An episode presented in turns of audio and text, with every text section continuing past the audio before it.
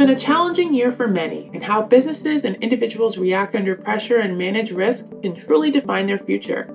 The Biden administration has made it clear that deterring corruption and fraud through aggressive enforcement is a top priority, and the Department of Justice is ready to take action. One of the U.S. government's most powerful tools to combat fraud and abuse involving government funds is the False Claims Act. In this podcast series, we'll discuss some of the biggest issues that have surfaced and how courts are interpreting key issues under the False Claims Act. Additionally, we'll take a look at how the new administration is reshaping False Claims Act enforcement today and in the years to come.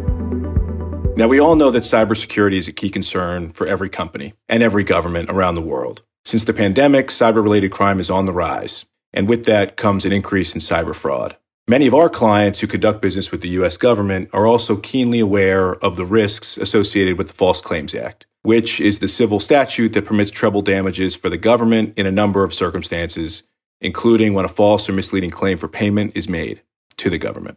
Now, there is a clear intersection between these two important issues. In October 2021, the Department of Justice announced plans to crack down on cyber fraud, launching an initiative that uses the False Claims Act to target cybersecurity related fraud by government contractors, subcontractors, grant recipients, and potentially others. My name is Dave Sharfstein. I'm a partner here at Hogan Lovells.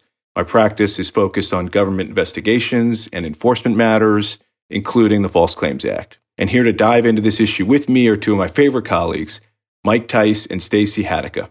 Mike is a partner in our Denver office who, for more than three decades, has been on the front lines of litigation involving allegations of fraud and false claims, including a 17 year stretch with the Department of Justice. Stacy is a counsel in our Washington, D.C. office. Stacy's practice encompasses all areas of government contracting with a particular focus on matters of compliance, including cybersecurity, investigations, and disclosure obligations. Mike and Stacy, it's great to chat with you today. Thanks, David. It's great to be with you today. Yeah, same here. Looking forward to it. So let's start by unpacking this new initiative. Uh, it's called the Cyber Fraud Initiative. Uh, Mike, can you tell us how does it work? Well, look, David, I think that uh, most American companies, and certainly any companies that do business with the federal government, are familiar with the Federal False Claims Act. This new initiative is intended to take advantage of the expertise that the Department of Justice has in civil fraud enforcement uh, using the False Claims Act, uh, as well as the expertise that the department has in government procurement and cybersecurity to enhance the government's ability to combat um, the threats that we see in the cybersecurity space. Uh, it's clear to me that the, the Biden administration has made it a priority to encourage American companies, especially those who do business with uh, the government, uh, to harden their defenses against computer intrusions, breaches, and cyber attacks. I mean, anybody who has been paying attention over the last few years has seen that these uh, intrusions and breaches have been significant, quite often involving um, confidential information that uh, can lead to all kinds of uh, fraud. And uh, the Department of Justice and this administration is looking for every tool that they can find to encourage companies to take uh, whatever measures are necessary to prevent those kinds of breaches and intrusions. And leveraging the False Claims Act to do that seems to me to be a very effective uh, strategy. Um, as you mentioned, the Act provides for treble damages and penalties. It gives financial incentives uh, for whistleblowers to come forward.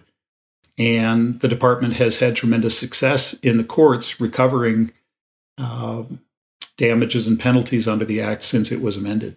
Do you envision there being any additional ramp up period here in the area of cybersecurity, where, for example, there may be less experience in bringing false claims act cases which rely on an interpretation of uh, regulations that are aimed to protecting data? Yeah, it's a great question, David. I'd say no. The False Claims Act was signed into law by President Lincoln during the Civil War, and when it was initially enacted, it was uh, addressing things like you know uh, shells and bullets uh, that that had sawdust instead of uh, gunpowder or you know lame mules being sold to the United States Army. Um, obviously, over the last you know 150 uh, years, uh, the act has um, evolved to address all kinds of fraud against the United States, uh, and this is just uh, one of of many ways that the act can be uh, deployed. For the trial attorneys at the Department of Justice who enforce the act, this is just another uh, area of technical expertise that, that they will have to acquire, but they have a lot of support to do that from the client agencies that they work with and the investigators uh, who work in this area. And I, I think that they will quite readily be able to use the experience that that they have in procurement fraud to address this new uh, cyber fraud initiative. Stacy, just building off of what Mike was just saying in terms of us expecting this to be at the top of mind for DOJ, what should we expect, and what does DOJ hope to achieve from your perspective and based on your practice? Well, straight from the initiative itself, there's actually three main goals that the DOJ has highlighted for focusing on with respect to the cyber fraud initiative. Um, they hope to hold individuals and companies contracting with the federal government accountable for one, knowingly providing deficient cybersecurity products or services, two, knowingly misrepresenting their cybersecurity practices or protocols, or three, knowingly violating obligations to monitor and report cybersecurity incidents and breaches. And so, what this ultimately boils down to is that we'll likely see False Claims Act enforcement in the following types of scenarios where the government is procuring software or hardware. We might also see it where a gov- contractor is actually developing, implementing, or maintaining an IT system on behalf of the federal government. Uh, also, where contractors' IT systems are also used to process, store, or transmit certain government or sensitive information. We also could likely see enforcement action in the areas where contractors are providing cloud services. There's FedRAMP program requirements, and the DoD also has its own unique cybersecurity requirements uh, related to cloud providers. And then another area where we'll see it is where there are regulatory, statutory, and contractual requirements to monitor and report data breaches. Stacy, I know what our clients are thinking right now. I have data. Who should be particularly focused on preparing defenses and thinking around corners to try to mitigate the risk associated with this new initiative? It doesn't just apply to contractors and grantees. This will also apply to subcontractors. Um, so, any type of entity that's providing services or goods to the federal government, receiving federal financial assistance through grant programs, and also those companies that are supporting prime contractors and grant recipients will be subject to potential enforcement and investigation. And a lot of companies may not think of themselves as a traditional government contractor in the sense, but because um, they may be supporting a government contractor, that may um, kind of loop them in under the umbrella of this particular initiative. Um, we will see, I think, companies in the aerospace, defense, and technology industries be especially vulnerable to enforcement and investigation. Um, but that said, no industries will be immune. Yeah, I think that's a really important point. Uh, if companies uh, are looking at this initiative and saying, well, you know, I operate in the uh, higher education space, or, you know, we're a healthcare company, we don't need to worry about this. I think that would be a mistake because so many contracts and grants and other arrangements with the federal government have um, these kinds of cybersecurity requirements built into them, or those requirements are imposed by regulation or otherwise. So now that we've covered the really broad scope of this initiative and the different industries and sectors that could be at risk, let's talk for a minute about how this will actually be enforced. The DOJ has said that it will seek to recuperate losses when companies, quote, fail to satisfy their cybersecurity obligations, unquote. I'm sure a lot of our clients are thinking, we have lots of cybersecurity obligations. So let's talk for a minute about what DOJ is going to expect our clients to be doing in terms of cybersecurity obligations to avoid facing the penalties associated with the False Claims Act. I think the important point to underscore here is that in rolling this initiative out, the department has made it clear that they are going to be looking at any companies that have these obligations incorporated in their contracts or or, or other uh, arrangements with the government.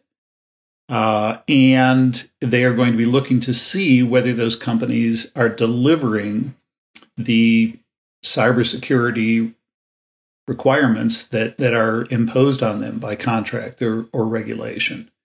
And they will be seeking to use the False Claims Act to recover uh, damages, treble damages, and penalties from companies that don't fulfill uh, the obligations that they have, regardless of whether there is actually a breach. If you're not fulfilling your contractual requirements to meet cybersecurity obligations, you're going to be subject to suit uh, under the Act, even in the absence of a demonstrable breach.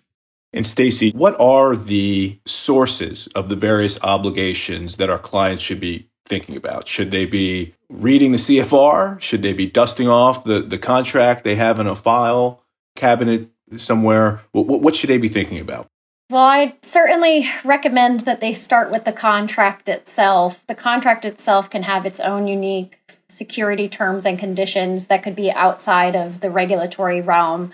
Um, but from a high level, what we see on the regulatory side is that there are clauses that the federal acquisitions regulations and the defense federal acquisition regulation supplement have created that contractors will um, have to follow and um, also outline various cybersecurity requirements. And so the standard clauses we see and hear about is the federal acquisition regulation safeguarding clause um, it's a clause that requires all contractors and subcontractors to apply 15 specified security controls when they're processing, storing, or transmitting federal contract information in a covered contractor information system.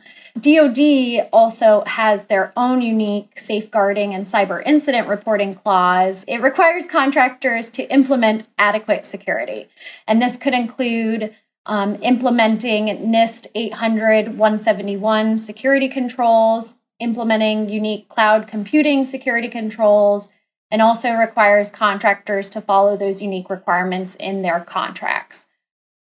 Also, what's unique about that particular provision is it creates a cyber incident reporting requirement. And that reporting requirement requires that contractors that experience an incident must report it within 72 hours. Looking forward, are there any new regulations? Is there any new legislation being put forward? Or what other considerations should contact contractors be aware of that could be rolling out in the next few months or years? We've seen a lot of efforts so far, um, especially on the Hill, attempts to introduce legislation for cyber incident reporting. Um, you have the National Defense Authorization Act, which tends to now be somewhat cyber heavy given the high profile attacks that Mike had referenced previously.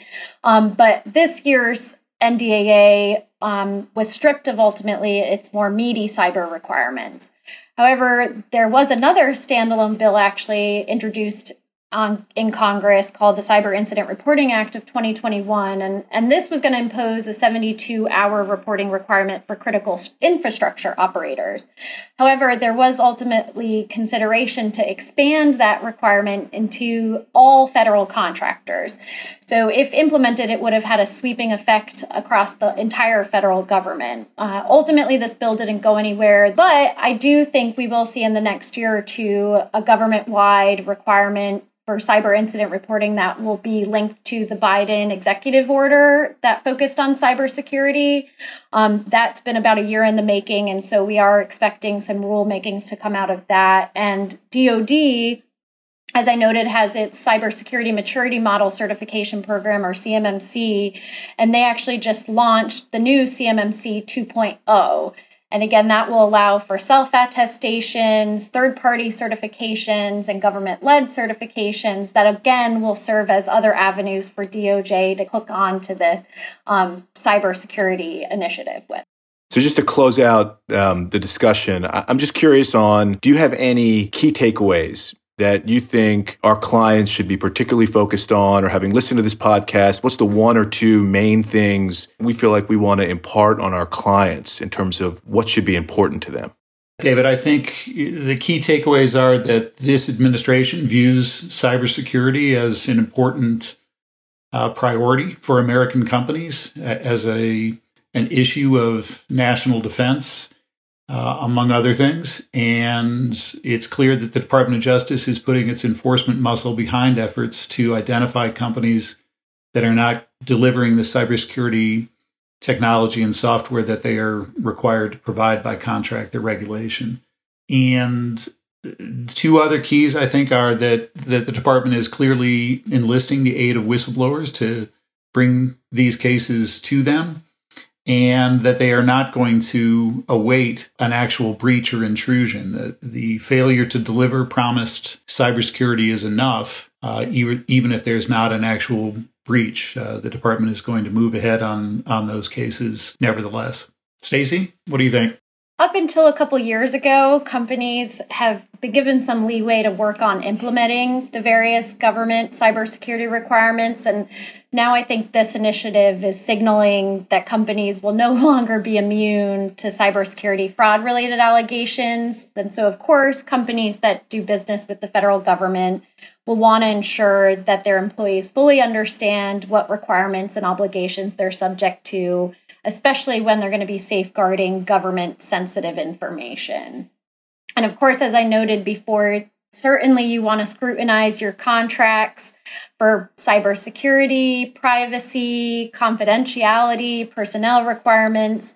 Um, and as or other requirements that may be imposed by regulation. And again, make sure that part of your regular compliance program you have audits and take efforts um, directed at ensuring that you're meeting those various requirements.